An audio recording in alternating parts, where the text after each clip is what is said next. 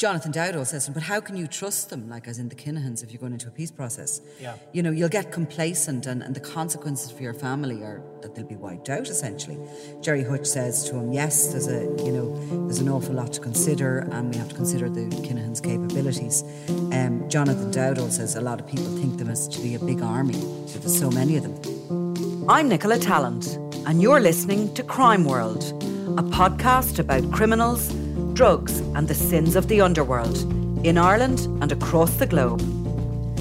Conversations between Gerry the Monk Hutch and state witness Jonathan Dowdall were played in the Special Criminal Court today in extraordinary evidence, the admissibility of which is still being disputed. In the bugged surveillance chats, the pair talked about everything from the Regency Hotel attack to Dublin singer Imelda May. Today, I'm talking with Niall Donald about listening to the conversations as the pair made their way to Northern Ireland for meetings with paramilitaries. This is Crime World, a podcast from SundayWorld.com. So, it's very clear, by the way, and we are in the court. The court's really full, but there's, um, you know, there's a transcript running on the screen. Okay. Very difficult to take down. Yeah. The notes verbatim. So everybody is a little bit. So it's 10 hours of recording from start to finish going Yeah. to be played in court. But it seems like in some some of it he doesn't talk. Now I have to say, Jonathan Dowdall will give you a pain in the face, right? Yeah. He never stops talking SH1T. Yeah. Well, I mean, I'm being stuck in a car with anybody for 10 hours that keeps talking is, is tough. But uh, I mean, you can. It's clear anyway. They definitely didn't know they were being recorded. Definitely not. But I mean, Dowdall, like there's bits of it that are important and of interest, but a lot of it is Dowdall's just general commentary. And he's a very um, showy person. He's obviously trying to impress Gerry Hutch. Yeah. He's talking about he did this and he did that and he put the heavy on this one and he did that and Yeah. you know he's he wouldn't come across as probably the brightest spark. No. Um, But certainly attempting to impress Gerry and keep him. yeah, and generally generally irritating. Yeah. Anyway, they start off, the two of them are talking about, there's two individuals they're talking about. There's a guy called Fish and uh, he's, and a guy called Wee. We've heard of Wee before, but we never identified him in the trial. So these are obviously One of the dissident- paramilitary types, yeah. Yeah. Yeah. So Fish is pushing them uh, to do something. It's not clear exactly what he's pushing them to do. And Gerry Hutch is kind of saying to Dowdall, well, th- you know, they're still knocking on doors, which I took that to be the police, that there was still a lot of kind of uh, heat on them. And Jonathan Dowdall is kind of saying to him, yeah, look, your man Fish is a bit of a gobshite and, um, you know, So don't he's mind him. reckless, is he, as well, at one point? Exactly.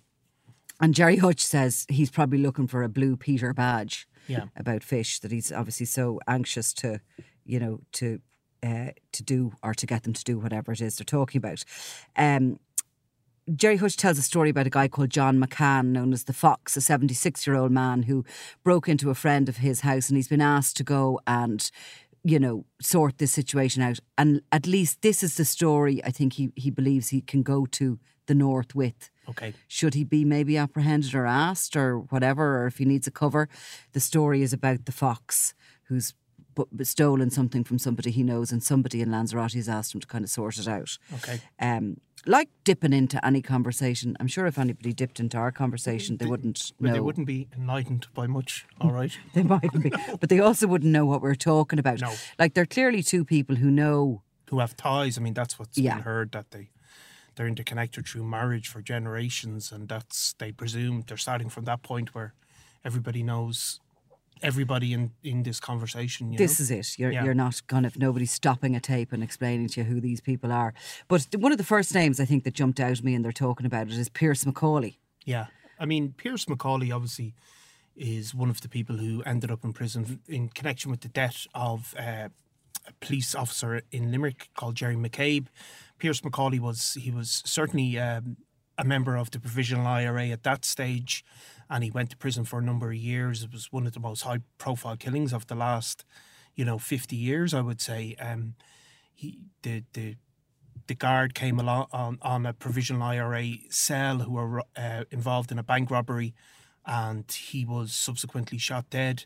Now, Pearse McAuley then Um, They were all released under the they terms were all of the Good released. Friday Agreement, were they? They were all released uh, under. Yeah, they were released anyway. There was a lot of controversy, but I mean, Pearse McAuley, unlike a couple of the others, really became a pers- persona non grata within the Republican movement for two reasons. Um, he was involved in a very, very horrific domestic violence case, very um, brutal. Um, uh, I his remember meeting his wife. Yes, yeah. and she's she's a currently uh, a sitting TD for Sinn Féin, um, and then also while in prison in Castlerea, uh, he was caught uh, selling drugs. Now, small amounts of, of prescription tablets, but nonetheless, Mm-hmm. not not exactly a Republican of good standing. You would have thought. No. Bit of a head case, I think he's known as, isn't he? Yeah, very much. And I uh, wonder which operate organisation, if any, he's still in, because Jonathan Dowdall says to during this chit chat, uh, this endless chit chat actually from Dowdall, he says to Hutch that if you ever need meetings with others, if you never need them set up, Pearse will do them for you. He knows them all.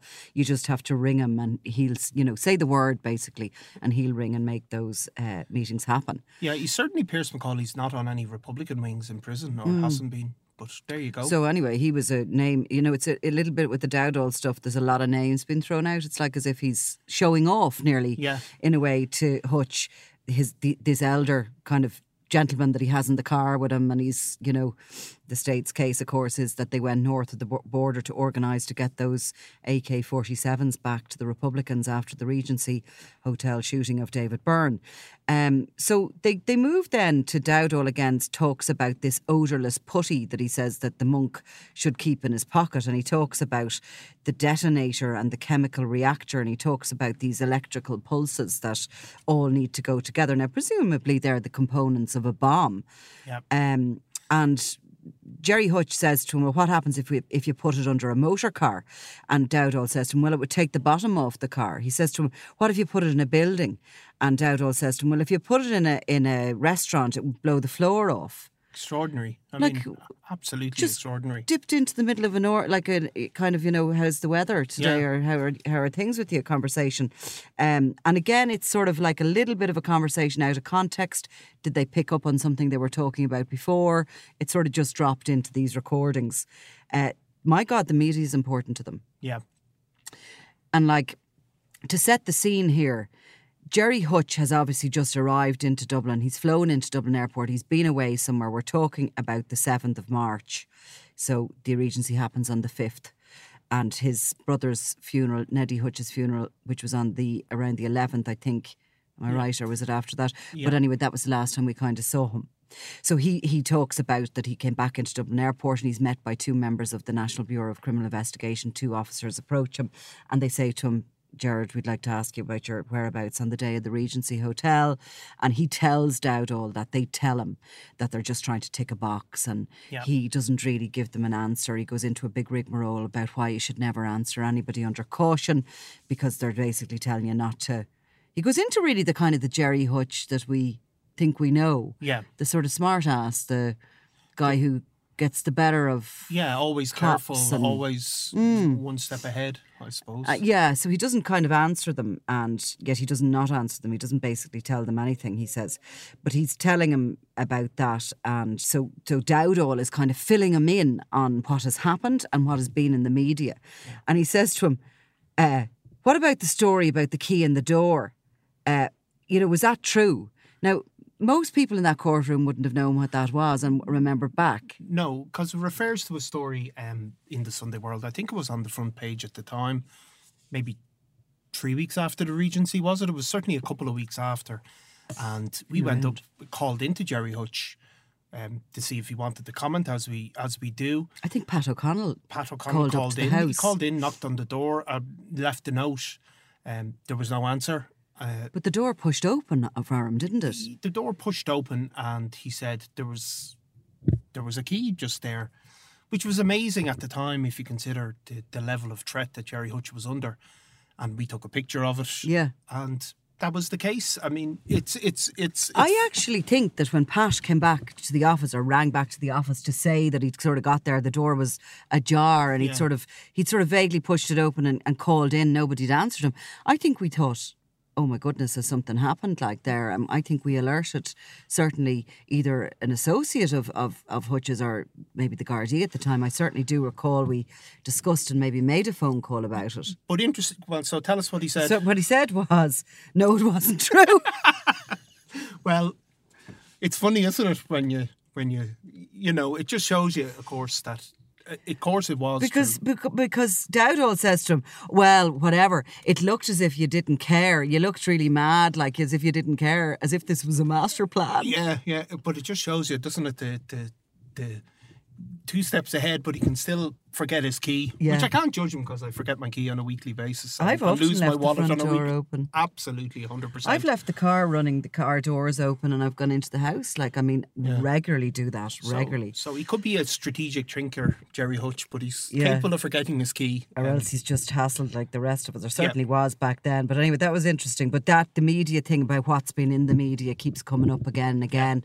Um, they're referring to it. Um, actually, they're taking. You know, we we sort of forget how, and the other side is the same. And we've often been told that Yeah. that they do very much take on board what is in the media, which is why it's so important to get things accurate. Yeah. And to not be fed a line from either side in any feud. Absolutely, and they have put huge huge resources into trying to feed lines into the media at times, both sides. They have, and I mean, they come at you in all sorts of ways on encrypted messaging on your phone, on emails. They come at you with very intricate information that looks as if it couldn't be anything but accurate, but in actual fact, it's it's propaganda. Yeah, and Um, it's to make a point that they think is important to make. Yeah, because you often kind of think, I know you and I have often had conversations. I mean, sure, Daniel Kinahan doesn't give a two hoots what's Yeah. in the Sunday world, but. Yeah. You know, in this case, it's very clear that Gerry Hutch and Jonathan Dowdall were very aware of everything that was in every paper and they were taking it on board. Uh, Just to, to finish on the media point, Jonathan Dowdall actually turns around to Hutch and says to him, Do you know, there couldn't even be a fair trial because it's all been in the media. There isn't a day goes by that it's not in the media. You've been away, kind of pal, but I'm telling you, it's all over the media. Yeah, well, it doesn't work like that, Well, unfortunately. there's a when fair, fair trial going on there now, isn't there? yes, it doesn't work like that. If somebody's not charged, anything that is said up to that point really can't be uh, uh, put prejudice at trial. I mean, it's just never happened in the history of the Irish state. Now, if you remember um, after the Regency and amidst a lot of those sort of early murders that happened, and of course there was, you know, very quick succession of Eddie Hutch, then there was uh, Noel Duggan was murdered around the Easter time in the March, and that followed on with Gareth Hutch's murder in the April, and I think, and I hope I'm not forgetting, was Martin O'Rourke, the homeless chap. Yes. He was killed, I think, very early on as yeah, well. he was killed in a case of wrong uh, wrong identity, really. yeah so there was there was um all of those murders were going on but in the middle of it what happened was um one of the Ryan brothers was shot very Yes. shortly after the regency Yeah, and it's it's sometimes Vinnie Ryan is was the brother of Alan Ryan, maybe a lesser light, but certainly a, a member of of the dissident group, uh, an active member. Um, he, it's sometimes considered a feud murder, um, but in the longer term, um, it's probably slightly disconnected from it. Though it, it does seem that it was a Kinahan cartel hit. yeah um so they talk about it they talk about it now again it's possibly something they've spoken about before, so they're not totally explaining, or certainly Jonathan Dowdall isn't totally explaining. But he talks about Vinnie Ryan's murder and Alan Ryan, and he says that the two of them annoyed the old Provos. They're sort of speaking about them on the basis of what went on. And he, he later comes back and tells this big rigmarole of a story about how he was called out to the Kilbarrack area where there was a family.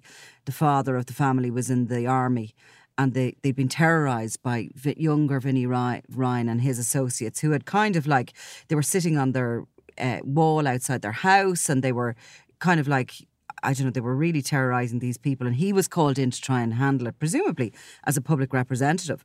So he says he goes along to see Ryan and he brought with him um, a man by the name of Black Anto or Anto from Anto Bundoran, who owed the panda twenty grand and knew how to handle himself. Yeah. this is what was said, uh, and he brings him along with him, and he goes in and uh, he he calls Alan Ryan, and he says to Alan Ryan, "Now I want to see your brother," and he they basically have this meeting, and the long and the short of the story is that he tells the Ryans that he'll bleed and kill them. Yeah. And they're to back off this family, and they all kind of back off because Dowdall has told because them of to. his connections. Well, clearly that's what he's saying. Yeah. Now, you know, it's obviously very difficult to No, I mean, say whether but- that actually happened or not, but that's what he's saying. But, but if you do look back and what really did happen with Alan Ryan was, and what was always said was that Alan Ryan, although he was a you know member of the real IRA, what was always said was that the criminals who killed him, you know, some of the people associated with a man known as Mister Big, kind of got the okay from the north Oh, right. that from Republicans in the north that they kind of got the nod that Mm. that they weren't going to um, conduct a campaign of revenge and that Alan Ryan had fallen foul of them really and that had stepped on too many toes and that was always said obviously unlike this there's no conversations from that meeting but that was always said that that Mr Big and his associate had gone up and got the the nod well we we won't interfere Mm. you know who knows So maybe Dowdall is, you know, 100% terrified, Well, terrified the Ryans and got them well. to back off, you know, yeah maybe. Um, anyway, they, they keep driving up the road. And by the way, we're all still in the south at this point. Okay. Then Gerry Hutch starts talking about uh, Daniel Kinahan. And he basically says, now, I don't have the exact quote here, maybe you recall it, not that he'd be rattled. It's, it's that uh, He looked wrecked. I think he looks, oh, his head's wrecked. Yeah, Yeah. that was it. His head's, he looks, and again, these are from photographs in the media. He looks like his head's wrecked. He says, if somebody came, some, see you next Tuesday, actually, is what he said, came running a- at you with an AK 47 and you got away by the skin of your teeth, he says, if he wasn't in an awful way, uh, then he's definitely disturbed. Yeah. So, in other words, he sort of gets him yeah, um, for being in that, you know, obviously the pictures would have been the ones. well, they probably would have been the ones of him coming. Uh, Daniel Coming the came airport. back in the airport. Yeah, he did look as well, wrecked. and he did. Yeah. He did. He did look stressed out, and he Yeah. actually gave a comment. I think, "Leave me alone" or I think something there was a like bit that. of a was there? row something? with photographers and Freddie Thompson Yeah, was Freddie involved Thompson and was- everything. Yeah, So at one, they, they talk about this, and Jonathan Dowdall at one point says, "Oh, sure, the Ki- the Kinahans are." He's referring to the Kinahans. It's not a direct quote, but he sort of says they're finished. Um, they talk about how they're under a huge amount of pressure in England, and in particular, uh, Gerry Hutch says that the uh, the SOCA, which actually I don't think existed, SOCA Yeah. would be the Serious Organised Crime uh, agency. agency, and I think it had been disbanded at that point, but they were very feared in their day by UK criminals. And he says they're all over them. And he says, um, you know, uh, he says that, uh, oh yeah, Jonathan Dowdall says the police here in Ireland don't have a clue about the Regency. They don't know what's going on. Hutch says no one knows who the hit team are he's talking about. He says the hit team don't know each other yeah, he said, and he's referring to the cops, they're definitely 100% who the man and woman are, but the rest is just speculation. yeah, Uh, and Gerry Hutch, a direct quote from him, he says, The cops are going around like headless chickens. I mean, little did he know because they were at that, this point, well, I mean, they were all over them, literally. They Yeah. had a bug in the car, picking up everything he was saying. sure. Following him as as he moved Yeah. all the, all those weeks, you know.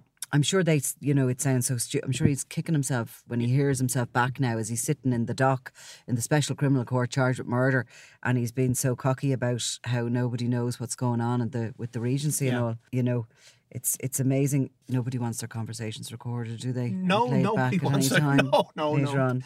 Yeah, there before the grace of God. Except for us, because of course we are actually doing that just at the moment. Yes, But yeah, Anyway, um, yes, they have a little discussion about stuff being kept in the village. That's Buckingham Village. Uh, Jonathan Dowdall sort of basically says that he thought Patsy was a bit stupid keeping stuff in the village. In, in the village, and we know that, of course, the states say that that Buckingham Village was used as a kind of a headquarters, as such, of operations the day of the Regency. That the three cars came in in convoy, or certainly left in convoy, to Yeah. kind of go do this. Um, now, interesting, see what you think about this. Jonathan Dowdall at one point talks about a Trevor who he says is in a caravan in Wexford. He initiates this conversation with Hutch, right? Yeah. And he's he's t- they've talked about this sort of bomb, the components of bombs. I, I presume this is what they're referring to here again when when Dowdall says to him, you know, you should start letting a few off. He talks about a Trevor who's in a caravan in Wexford. He knows where he is because something to do with a member of his family, a female member, knows somebody who knows where he is. Uh, he says he has the address at home. And he says to Hutch, you could lift that in the middle of the night, as in sort of blow it up, Yeah. is what I got the impression of. Now, Trevor in Wexford Caravan. Yeah. So, well, we presume he's talking about Trevor Byrne, who, if you if you remember, Trevor Byrne was one of the people arrested uh, for the murder of the monk's brother, Neddy Hutch. Never prosecuted. Never And prosecuted. that's why he was hiding out that time. That's why he was hiding out. He at that point, although it wasn't clear who anybody was, Trevor Byrne was one of the names being put forward a lot by people. He was arrested, never charged. He's currently serving a very lengthy sentence for weapons offences and for an armed robbery. Trevor Byrne would have been the Kinahan cartel franchise holder, I suppose, for the Finglas area Yeah.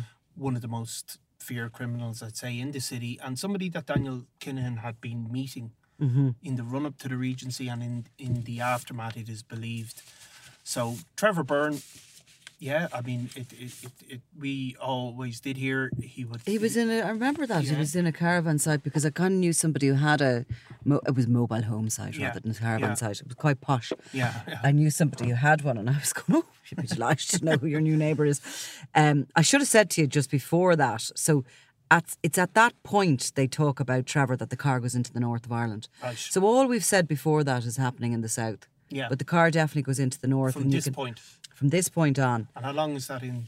Well, you see, that's the, this is the whole lot. Is we've only had a certain portion of it, so we've only had about an hour and a half today. There's ten hours, Yeah. and this is uh, still within that first portion, and we've gone into the north. So it's really only about an hour. You see, I suppose it only takes an hour to drive Yeah. up. Well, an hour and An hour and a bit, I suppose, if you're you put the foot to the North floor. Dublin, yeah, yeah. North Dublin, you're, you Straight get there. the and- M1 or whatever. I don't know if that's. and by the time going. you go over at Newry, you're not even trying to get to Belfast. You're Yeah. just trying to go over the border. It's an hour. Yeah. So at this point, then, this is going to be the controversial bit, is it? Yeah. That what is so we you've heard it in court today, which which is unusual, but it's and you're only hearing it because it's a special criminal court. Yeah. If that had been a normal jury trial, There's no way you'd hear it there's no way you'd hear it. So from this point on, then you hear what's recorded in, in the north. Yeah, and that there is going to be an argument about whether any of that is admissible. yeah. Is that right? Yeah, or whether the tracking device is was if the tracking device was used to track the car in the north seems Yeah. to be the bigger issue than this audio because is the audio like contained within the car? Do you know what I mean? Is the warrant for the car, and does it matter where the car is? Now it'll be up to the judges, Well, I mean, obviously, and not me to decide no, this. no, but no. Well, we don't know, of course, because Yeah. we're not lawyers. But you would have thought that It's all to do with the tracking and the recording happening in the north, in not in our jurisdiction. It is all about that. Or, or are they going to admit that as evidence, or are they just going to admit what was recorded in the south? But anyway, this this is these are all the legal issues that are going to be. Yeah, but for the moment, I suppose we just say at this point the car is now in the Yeah. north, right? So they have that conversation about it. Trevor, then they talk about Dubai, where again Jonathan Dowdall gives us a fantastic big long story about Dubai and how he knew somebody that was there, and there was some young one in a hotel room or an apartment, and she'd next to nothing on, and she wasn't the wife, and if you know the police had come in, was the, this person going to be arrested? And he knew somebody else who was caught with a small amount of hash, and they could have been thrown into jail, and waffle, waffle, waffle. And Gerry Hutch, like I have to say, for some of it, he just goes, mm, yeah. And you just have Well, ideas of so it's tw- thirty or forty words to one, is it? Literally. You just have kind of an idea that he's looking out the window going, I wish this fella would shut up. Um, then, anyway, Jonathan Dowdall then starts talking about the, uh, the, the, the oh yeah, the, he talks about this is obviously when he's a Sinn Féin representative and he's coming. They're coming up to election now. He went for local election, didn't he? But he was he was a lo- he was a councillor. He was a elected councillor. local- in- he was elected as a, a local representative. Okay, so it must have been Councillor. coming up to that or something. He says that the sh- two representatives of Sinn Féin started asking him questions about a row he had with his uncle. I kind of think this is some story relating to some family wedding or something, and he was supposed to have beaten up the uncle, Yeah. which I'm sure is not libelous to say, considering he has waterboarded some man who tried to. Yes, of course, and Um, the, the uncle obviously was an innocent victim in that case. in the uncle something there was some story like that knocking around about him actually but uh, so he he says he asked these representatives are you asking on behalf of yourself or an organisation and he later tells Gerry Hutch I pulled Mary which is obviously Mary Lou McDonald to have Yeah. a word in her ear Yeah. So I mean that would be standard practice probably for any party, but obviously in Sinn Féin's case, they do tend to investigate these things internally, often bringing people down from Belfast. Um, so if there is controversy within the party, these guys come down and try and find it out. Now, I- I'm not Yeah. having a go with Sinn Féin. It probably is. Some No, I'm are. actually totally yeah. not having a go at them because No. everybody was quite excited about this bit of the evidence, but I actually thought it looked quite good for Sinn Féin that they were actually Yeah. questioning him. They'd realised he was a little bit bogey. Yeah. And they were trying to find out Yeah, what well, it was. I mean, some of the controversy is caused with Sinn Féin in these cases because the ex-IRA guys come down, but they're not necessarily coming down to act the heavy. They Mm. come down, and of course, Fianna Gael, if or Fianna Fáil or any of them, if their representatives get in trouble or there's rumours going around, they'll bring them in for discussions. But that's obviously what was going on. Jonathan Dowdall, sorry, word of him, Mm-hmm. word of his. His uh, not just being annoying, but possibly bogey was obviously getting out. more than irritating. Yeah. Um, now, interestingly, again for us train spotters in this, but Gerry Hutch says to um, Dowdall then that the Kinahans want to stay in with Anthony Fitzgerald. Yeah. Now, Fitzgerald obviously was the boxer who was due to fight at the Regency and retired just But immediately was- after yes. it. I mean, actually, if you hear, remember in the opening statement, he was one of the promoters of the, the Clash of the Clans. He was the guy on the documents. Um, now, Anthony Fitzgerald would have grown up very close to Gerry Hutch. He is a distant relation Mm. of Gerry Hutch's, as far as we know. Um, he would have been, but he would have been one of the first boxers. Was he the very first boxer signed by Well, he MGM was, he was one of them anyway, yeah. He was one of them, and he was one of the, the probably the first good boxers. yeah. So there the Pride always of Dublin, wasn't that his name? the pride of Dublin, and he would have become uh, involved maybe in MGM Hmm. in a in a different capacities. So he was obviously very close to Daniel Kinahan at one stage, but ultimately, yeah. you know, he he he he uh, shortly after the Regency he resigned and left M- left MGM Marbella as it was And called. we certainly then. would have seen him as being somebody who was, well, he was certainly living right within the heartland of the Hutch Well, I think- territory. and well, I think ultimately he did cut ties with any of the Kinahan I think he did. family, like you Yeah, know. yeah. So Now, um, this bit I couldn't believe. Yeah. But Dowdall again initiates this conversation. And this is the second time. So initially he sort of brought up the Trevor Byrne situation, or who we think is Trevor Byrne in Wexford, and maybe, you know, attacking him or the caravan he's staying in. Um, and the next one he brings up and brings the attention of Gerry Hutch, Bomber Kavanagh. And he says that he goes to a yoke every year in Ennis. Now, this conversation just comes out of the blue, you know, just bump. Yeah. We're in the middle of it. And he says, well, at least his bird, as he calls her, is at it. Of course, his bird, as they call her, is Joanne Byrne, sister of David Byrne, the murder victim at the centre of this case, and wife of Bomber Kavanagh, now jailed for over 20 years for money laundering and drug trafficking in the UK. Bomber, of course, was the UK head of the Kinahan organisation and the number two to Daniel Kinahan. And Dowdall is saying to him, you know, I'm just saying, I know you don't want to do anything, you wouldn't want to do anything to the bird, but it's a big dance competition. And the conversation gets cut off then because Gerry Hutch butts in and sort of, he doesn't refer to it, but he says to him, look, Patsy's talking a bit about this peace process, and I want to see what these guys do, being the guys he's going to meet in the north. Um, Jonathan Dowdall says to him, but how can you trust them, like as in the Kinahans, if you're going into a peace process? Yeah. You know, you'll get complacent and, and the consequences for your family are that they'll be wiped out, essentially. Gerry Hutch says to him, yes, there's a, you know, there's an awful lot to consider and we have to consider the Kinahans' capabilities. Um, Jonathan Dowdall says a lot of people think them as to be a big army, so there's so many of them. And finally, Hutch talks about this kind of peace process as such that's, you know, what he believes to be it's in the it's in the process. And he says that um you know if they sit down at the table with the Kinahans and uh, he is going to demand that the two who tried to do him as in to kill him in Lanzarote that was the uh, New Year's Eve before the Regency and those who did Neddy his brother Neddy the hit team obviously they have to go. He said that the the Ra would have to be at the meeting and he makes a comment that the ones that are going to be killed essentially for this p- peace that they won't matter because they're only hitmen. And Jonathan Dowdall then agrees that uh, yeah the Kinahans won't have a problem you know getting rid of them. So that was kind of um, the morning session.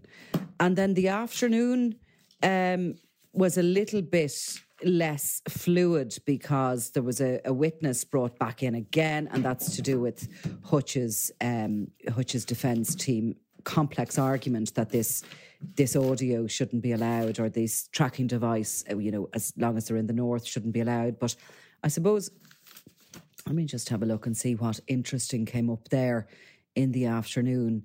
Um, Yes, Dowdall discusses with with Hutch that Hutch has obviously been away, so he's unaware of what's going on at home, and he tells him that there's this kind of group of Southsiders who've set up a Team Monk. He has to repeat that to him a number of times, and that was a social media phenomenon, if you remember, that happened. That there was these sort of T-shirts being loosely um, designed online and put up on social media, which were Team Monk and Team Kinahan.